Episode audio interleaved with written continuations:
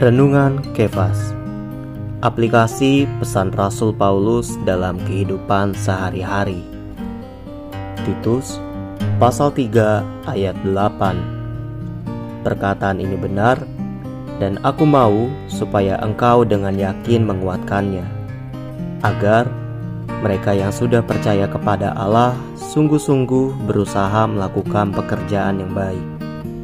Itulah yang baik dan berguna bagi manusia.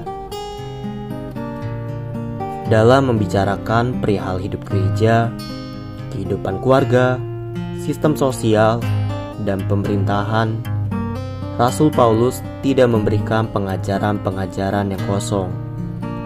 Ia menunjukkan sumber suplai hidup gereja.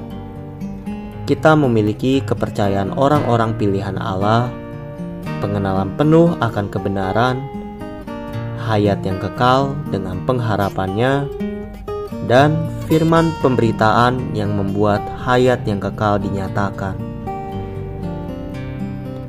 Sobat Kefas, untuk kehidupan keluarga, kita memiliki perkataan yang sehat, ajaran yang sehat, dan pemberitaan yang sehat. Untuk sistem sosial, kita memiliki anugerah Allah yang menyelamatkan kita dan yang kini mengajar kita untuk menyangkal keadaan yang tidak ibadah dan hawa nafsu duniawi. Juga untuk menempuh hidup bijaksana, adil, dan ibadah dalam zaman ini.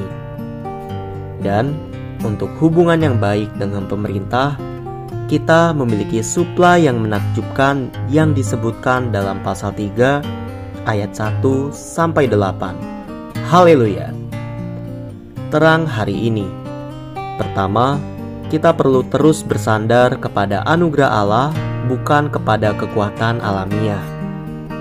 Yang kedua, kita perlu terus menikmati suplai surgawi yang Allah berikan melalui menikmati firman-Nya.